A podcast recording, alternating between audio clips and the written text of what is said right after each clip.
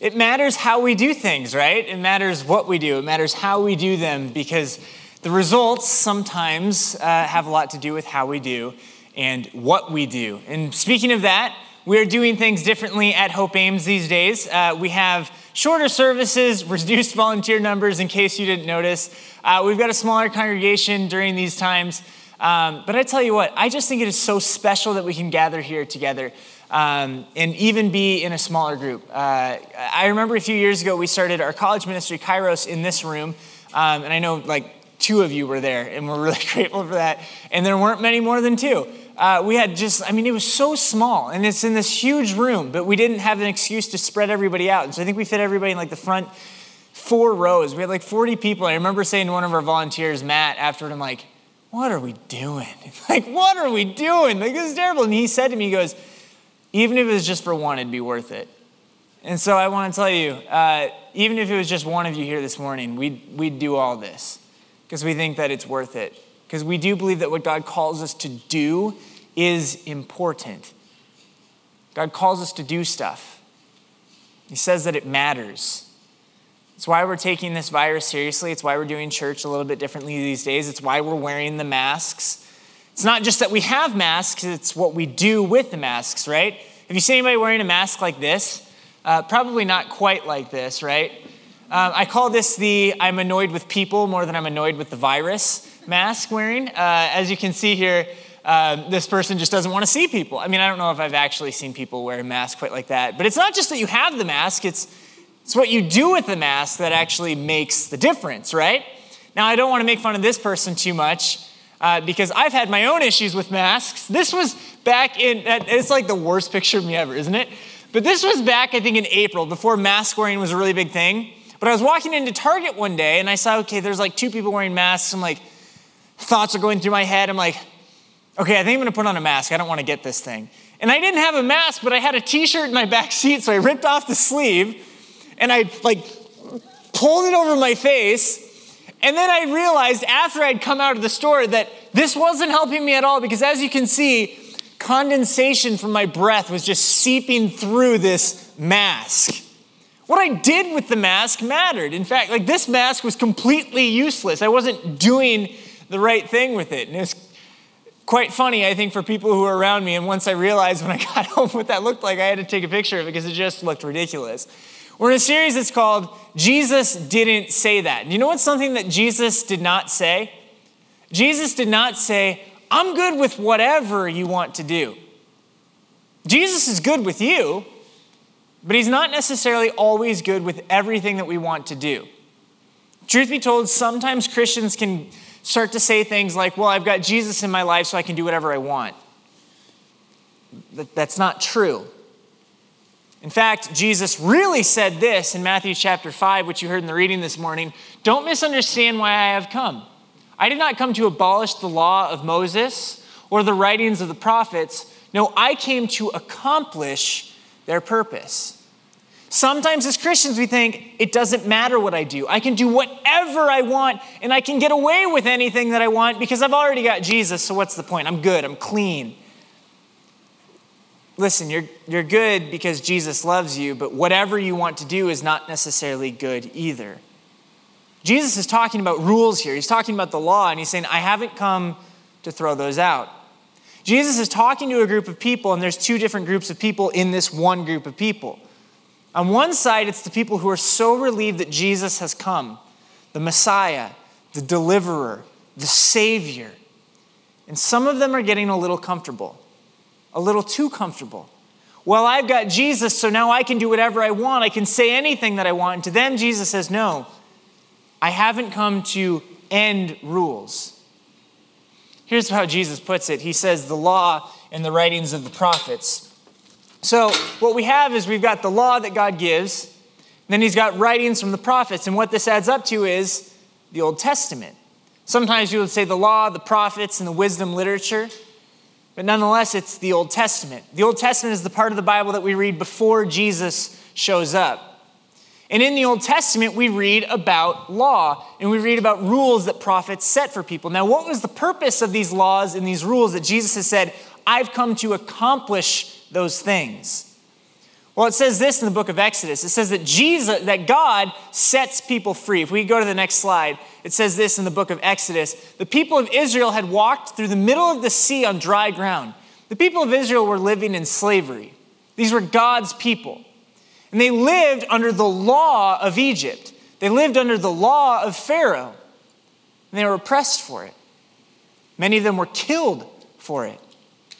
But it says that this is how the Lord, and I spelled the Lord wrong. I'm hoping that that's not going to end poorly for me. This is how the, I'm kidding.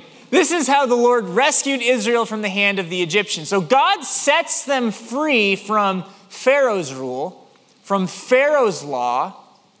And instead, then in Exodus chapter twenty, it says this. It says, then God gave the people all these instructions. Then it starts to list what we know as the Ten Commandments. God sets the people free, and then he gives them law. God saves the people from Pharaoh's law that was hurting them, and now he gives them new law that will give them life. Isn't that interesting? Sometimes we think that I have to follow law in order to get free, but God is saying, I've set you free. Now here's what it looks like to live free. God's law is not something to oppress us. God's law is not something to hurt us. God's law shows us how free people live. It's important to have rules, isn't it? When I was in college, I got, I mean, honestly, I would say I got tricked into being a line judge in a volleyball game once. And uh, this mattered. It wasn't just like intramural volleyball. This was for our school's volleyball team. I was supposed to be the line judge. I didn't understand that if the ball hits the line, that's counted as inbounds. Growing up, I had played basketball, I had played football, and so in the sports that I played, if you touch the out-of-bounds line, you're out. And so in my mind, okay, well, if the ball hits that line, it must be out. And so every single time that the ball was hitting the line, I'm like, out. And I just hear this rage of boos from the audience. I mean, they hated me. It was important that I knew the rules. It was important that I would follow the rules. But because I didn't know the rules, the players were living under subject of my own law, and they were being hurt for it. I needed to know the real rules. I needed to know the real rules of freedom. And quite frankly, if there were no rules to volleyball whatsoever, that would be chaos. You'd have people jumping over the net, climbing, throwing the ball in people's faces. It wouldn't be good. Quite frankly, rules are important. Rules are what help us enjoy a real good life. These are the rules that help us.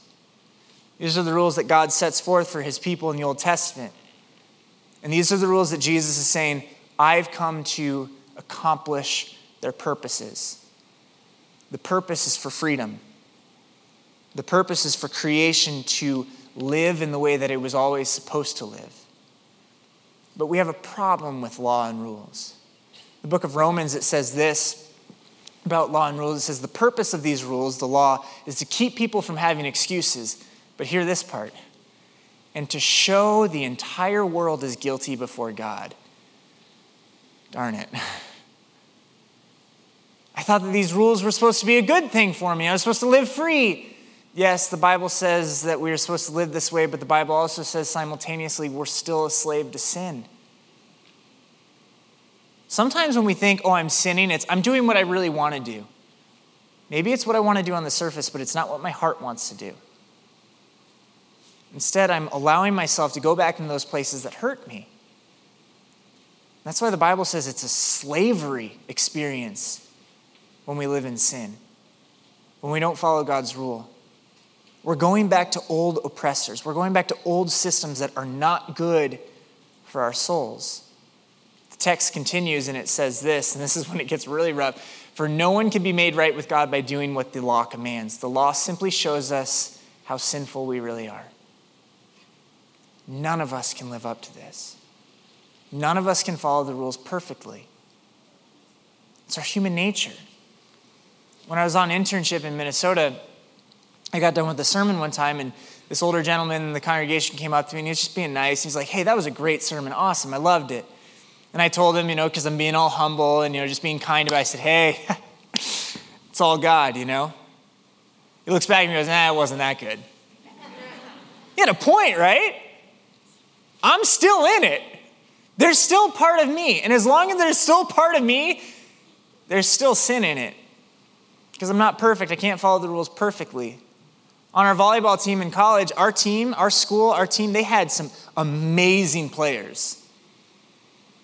But none of them followed the rules absolutely perfectly. If they did follow the rules absolutely perfectly every single time, they would have never lost. If they followed the rules perfectly every single time, they would have never hit the ball out of bounds, even according to a judge who knew what they were doing. They would have never let the ball hit the ground on their side. They would never miss. They never whiffed. They would have always won, but even the best volleyball players give up a point. We can't do it. And so here comes Jesus again in Matthew chapter five when he says, I have come to accomplish these purposes. If I throw away the law, you are subject back into slavery, and I won't do it. And since you are unable to complete these things on your own, allow me to complete them.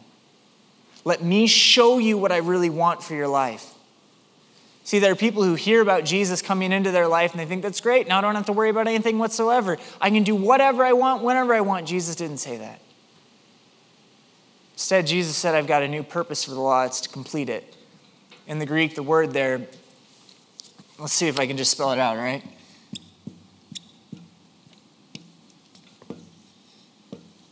So right here we have, oops, I forgot a word or a letter. We got plerao. This is plerao. This is the word that it's used there for accomplish, because I forgot the slide, so I apologize. And Jesus says, I want to do this. When it comes to the law and the prophets, the Old Testament, I want to plerao it. Quite literally, it means complete. Make no mistake, when Jesus comes into the world, his mission is to complete perfection, to right every wrong, to bring peace to despair, to bring life over death, to win over evil. He has come to complete it. And that doesn't happen when we do it on our own, because the law shows us how sinful we really are. We can pretend like it doesn't matter, then we're only falling back into slavery under sin. It's not good for us. Jesus continues in Matthew chapter five. He says, talks about this with righteousness. He says, see, it's not just about eliminating law. Instead, unless your righteousness is better than the righteousness of the teachers of religious law and the Pharisees, the religious law teachers and the Pharisees, these are the people who follow the law really, really well. And Jesus is saying, your righteousness has to be even better than that. You will never enter the kingdom of heaven. At first glance, we read that and we're like, oh, that's rough. That's terrible. I guess I'm going to hell. Let Scripture speak for itself, though. Jesus is talking. He's not only ta- calling out and, and lifting up the people who are here saying, okay, well, now I'm getting really comfortable with God and it doesn't matter what I do. And Jesus is saying, no, it does matter what you do. But now to the religious officials who are also in this crowd who have heard Jesus, and they're saying, no, no, no, no, I don't like your grace. I don't like the way that you come to people. I don't like the way that you say you can complete it, because, I mean, my goodness gracious, we're the ones who are following everything perfectly. We're the ones who have dedicated our lives to this. We're the ones who carry around these scrolls all day long and have memorized them and preached them to people. We're the ones who've done the work. And Jesus says, even you, even you religious teachers, even you Pharisees, even you are not righteous enough. And what is righteousness? Righteousness, it's this religious word, but what it really means is your worth. And it also means your entitlement. Righteousness, it means that you've done good work, but not just good work, but work that makes you entitled, that makes you worthy of reward. Think about a lot of our college students right now who are applying for grad schools. And a lot of them have done really good work, but it's not just that they do good work, it's that their work is good enough to own a spot into the program that they want to get into. It's not just graduate schools, of course, right? It's that job that you've always envied. It's the way you wanted your family to always look. It's the way that you just wanted to impress somebody, to be righteous before them. And Jesus is saying there is no work that you could do that is good enough. You can do good work, but there's no work that you could do that is good enough on your own to make you own a spot next to God. We can't do that. In fact, here's the way that I think that Jesus is drawing it out for us, if you will. See, the religious people of those days and the Pharisees, they thought that they had the law figured out. And so if anything, people would have to live under their law and under their rule, and they could oppress them, they'd be right for doing it. Jesus is saying, no, you're not. See, this can tr- kind of trip us up because we think, okay, well, that means that I have to exceed the focus and exceed the concentration, and exceed the success at following the law that the Pharisees do. But that's not what Jesus says, is it? Jesus doesn't say, unless your righteousness is more focused, is more concentrated, is more successful than the righteousness of the teachers. Jesus is saying, unless your righteousness is better, of a different kind, of a different value, something that goes deeper than the surface. So often when we think about law in the Bible, when we think about rules as a Christian, we think about the things that we have to complete on the surface. But every single one of us, we're like onions. We've got layers and layers and layers. And on the outside, it's really just our social reputation, right? So on the outside, it's just social. And these are the things that you know about someone right away. You know about who they hang out with. You maybe know of them. It's just when you know about someone. You might know their status. And then, eventually, you might actually have a physical interaction with them. That doesn't mean like you're actually hugging them or shaking hands or anything, but you're around them. You actually start to see their physical body. And so now you don't just know about them, but you've met them. And then inside of that, you've got the mind. And if you can get into this circle with someone, you don't just know about them, you haven't just met them, but you actually now know them. And then even deeper than that, we've got the heart. And now it's not that you just know about someone. It's not that you've just met someone. It's not that you just know someone. It's that you're actually with someone. And when we talk about behavior, we're talking about the social things. Our reputation. The people that people know us for. The things that we do that people know us for. And all sorts of people are welcome in that circle. A few people are let inside the circle of meeting us. Fewer people are let to really know us. Very few people are let into the place where they can do life with us. And so often we just focus on the behavior stuff that's out here that gives us a reputation. I have to do the right stuff to get the paycheck. You know, I need to have a positive enough reputation to have some friends. Those look like nice friends. I need to be so good at following all the rules. One, two, three, all of them. I've got the possessions. There's the house. And if this is our focus, the social stuff, the reputation, and don't remember, there's good stuff out here, right? Like the things that we can do with our money. Like buy possessions, but even deeper than that, you know, the things that we can do for people with our money, the rules that we can follow, the way we can make this place, this world a better place, just by the, the reputation stuff, the outside stuff, the surface stuff. But if that becomes our focus, it's amazing how that stuff really starts to influence deeper and deeper and deeper until money is influencing the heart, our possessions are influencing the heart, friends become our influence for the heart, or the rules that we follow. That's all in the heart. And now instead of in our heart having this good, purified, loving perspective on the world, instead it's my heart is more focused on what I can get, what I can have, who I can surround myself with, and how good I can be. It's all inward focused. There's an old theologian who said that, you know, I think that all hell really is is just a constant self-examination where you can't get past the sight of yourself. A lot of times the things that we do are just about us. But Jesus says, I've come to do more than that. I've come to give you real life. I don't just care about the things that you do on the outside. Jesus is saying, I care about what you, how you feel about it even. Jesus explains what he thinks about the law here. He says, you've heard it said that you must not commit adultery. But I say to you, anyone who looks at a woman with lust has already committed adultery. I don't care what you just do. I care what you feel about it.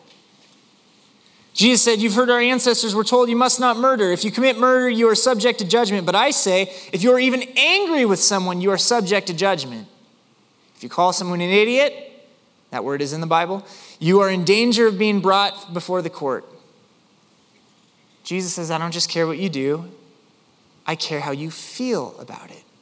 You've heard that the law says the punishment must match the injury, an eye for an eye and a tooth for a tooth. But I say, do not resist an evil person. If someone slaps you on the right cheek, offer the other cheek also. If you are sued in court and your shirt is taken from you, give your coat too. If a soldier demands that you carry his life or carry his gear for a mile, carry it two miles. Give to those who ask and don't turn away from those who want to borrow. You've heard that the law says, love your neighbor and hate your enemy, but I say, love your enemies. Pray for those who persecute you. Different kind of value when it comes to righteousness with Jesus. It doesn't start with the things that we do. It's not outside in, it's inside out. What Jesus wants to do with us, where Jesus wants to go, he wants to start at the heart. And the only way that we're going to experience the law and rules the way that we're supposed to as free people is if we let Jesus live with us in our innermost circle. He wants to start on the inside. And then he can go from there. I think that it's a good way to see it. I think a good way to see it is like this. Like, just face value. Fancy, frat party, right? Nice. If I really need something to drink, I'll use this. Looks good on the outside, looks worn down on the outside. But what about what's on the inside? Tell me out of these two, oh boy, this isn't good. That's really on there tight. Out of these two, which one would you drink from? One looks really nice on the outside, one doesn't on the outside. But what's on the inside really matters. It's chocolate syrup, don't worry about it. It just needed to look gross.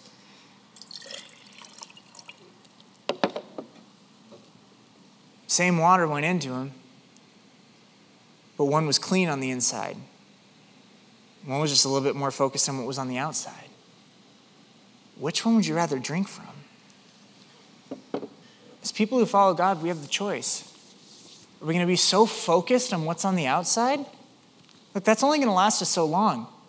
And eventually those things on the outside are going to get into our heart. We won't be able to keep up with it anymore. But Jesus wants to start on the inside. In Psalm chapter fifty-one, this is a part of the Old Testament that Jesus is talking about that he's come to fulfill. It says this, you don't desire a sacrifice, the things that are on the surface, or I would offer one. The sacrifice you desire is a broken spirit. You will not reject a broken and repentant heart, O God. And in the book of Ezekiel, it says this. It says, I will give you a new heart. On the next slide, it says this, I will give you a new heart and I will put a new spirit in you. That passage continues and it says this, on the next slide, I will put my spirit in you so that you will follow my decrees. The way to truly live in God's freedom, to follow God's rule, the only hope that we have for it is to come before God and say, yeah, you know what? I need you more than I ever thought I did. Jesus says, don't call out a speck in your neighbor's eye when you've got a log in your own. We never go to people in judgment. We go to people in love. We we come before God and we realize, I knew that I needed you, but I could never have imagined that I needed you this badly. Here's my broken heart, God. Come inside. Break through the cracks. And start to work out. So instead of being someone who's inward focused, always starting on the outside, letting things influence me on the inside. God, I want you to reign in my heart. And all of a sudden, that'll change the way that I think. That'll change the things that I do. And that'll impact the world around me. That's how we follow God's rules. We let God break into our hearts to let him clean us from the inside. Give me a new heart, O God. Put your spirit in me. That is my only hope for following you. I am a slave to sin. I can't do right on my own. I fall, I break, and when I crack, I need you to come in, Lord. I need you to create a, a clean heart in me, O God. Here I am. I need you more than I possibly knew. I've been living for the wrong things. I've been trying to get righteous through the right through the wrong stuff. It leads me to constant anxiety, always stress, wondering if I can keep it up. Jesus talks about anxiety and stress in this same sermon just in a couple chapters later in Matthew chapter seven. It says, look at the birds. They don't plant or harvest or store foods in bar- store food in barns. They're not obsessed with all that stuff like we are with our with our money and our possessions. They don't stress about that stuff because their Heavenly Father feeds them. And aren't you more valuable to God than they are? Perhaps it's a rhetorical question, but the answer screams at us through the pages. Jesus is saying, yes. Yes, you are. Yes, you are. You don't have to live in stress trying to get righteous through the wrong things. Instead, allow Christ to break into your heart and work out from there. To let us escape this imprisonment of always being focused on ourselves. Focused on myself so much, I'm missing out on the world around me. There's a world of opportunity out there, they say. A world of opportunity to love people, to care for people. Jesus says all of the law in the Bible can be summed up into this. Love God and love people. Love God and love people. If everything we do is out of love, we cannot sin. Now, don't get me wrong. In the same way that I said to that guy, hey, it's all God. Well, no, it wasn't all God. There was some part of me in that sermon. Well, in everything that I do, it's not all God. There's still part of me in that. But Christ has come to complete what I cannot complete. Christ has come to fulfill what I cannot fulfill. And in the book of Galatians chapter six, it says this, I cannot boast in anything that I can do, nothing but the cross of Jesus Christ. It's the cross of Jesus Christ that allows me to do anything worthwhile. Allows me to do anything that would make a difference on this part of the world. It starts on the inside. It's inside out living, not outside in. It's letting God into those vulnerable places, being honest about the things that we've come short on. The passage continues, because of the cross, my interest in this world has been crucified, and the world's interest in me has also died. I'm no longer influenced by these things, but instead now I am influenced by the one who has influence over the entire world. Because he can break through those barriers. He can change the way that I think. He can change what I do, and he can change this world. Yes, I come to God and I say, I need you more than I ever thought I, I did. But you also love me more than I ever knew. More than I could have ever dreamed. Finally, it says this in Galatians. It says, here's what really counts. You've been transformed into a new creation or not. One more time. Have you been transformed into a new creation or not? Jesus says, yes, you have. Because I've completed you.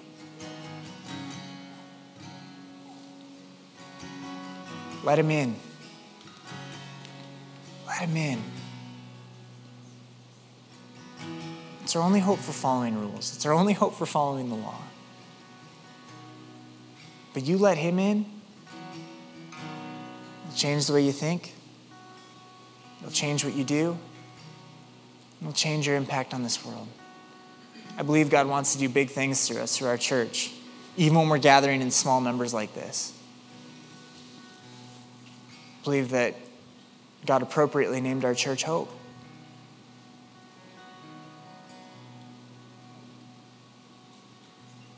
God's going to give hope to this world through us.